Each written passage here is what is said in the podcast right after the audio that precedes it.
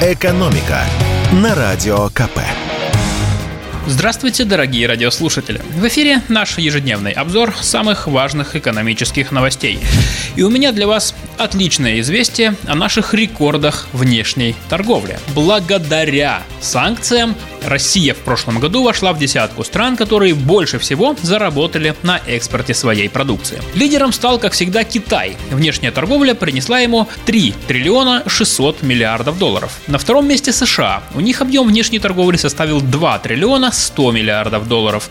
И на третьем месте Германия. 1 триллион 700 миллиардов. Дальше с большим отрывом идут Нидерланды, Япония, Южная Корея, Италия, Франция, Канада и Россия. Наша страна заняла в списке 10 место. За прошлый год экспорт принес нам 591 миллиард 500 миллионов долларов. Это абсолютный рекорд всех времен. За год наши экспортные доходы выросли на 20%. Откуда деньжище? От нефти Вестима. И от газа тоже. Главной статьей нашего экспорта в прошлом году стало минеральное топливо, то есть нефть, газ и уголь, а также нефтепродукты. На них мы заработали 383 миллиарда долларов, то есть больше половины. Также хорошо шли на экспорт еда, удобрения, черные и драгоценные металлы. Напомню, что потолок цен и эмбарго на морские поставки нефти в Европу были введены только 5 декабря 2022 года. Аналогичные санкции против российских нефтепродуктов ввели 5 февраля 2023 года. Получается, весь прошлый год Россия активно торговала сырьем, да и стоили нефть с газом довольно дорого. А осенью, почуяв холодное дыхание зимы и надвигающегося эмбарго, европейские страны заметно увеличили импорт российской нефти и нефтепродуктов. Вот так Европа своими санкциями невольно помогла России побить рекорд по объемам внешней торговли. Что же касается еды и удобрений, то они под санкции не попали. Хотя и с этими безобидными товарами в прошлом году были проблемы, потому что многие мировые транспортные компании отказываются перевозить грузы из России, даже самые вкусные грузы.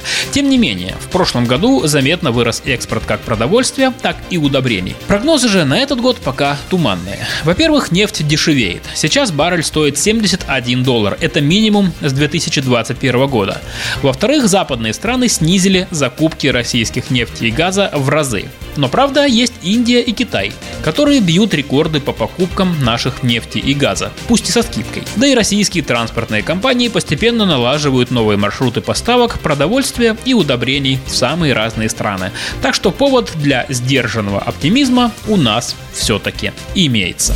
Ну и раз мы поговорили об экспорте, то затронем и тему импорта. Но не всего подряд, а запчастей для иномарок. Помните, как водители переживали год назад, когда от нас начали уходить западные автогиганты? Вопрос, что же будет с запчастями, мучил всех автомобилистов, особенно владельцев иномарок. Так вот, на данный момент российскому бизнесу практически удалось решить проблему с комплектующими для автомобилей. Везут отовсюду, откуда только можно. Например, на Авито число предложений запчастей за неполный первый квартал года выросло на 20%. Как метко оценил ситуацию вице-президент Национального автомобильного союза Антон Шапарин, запчастей натащили столько, что можно хоть машины собирать.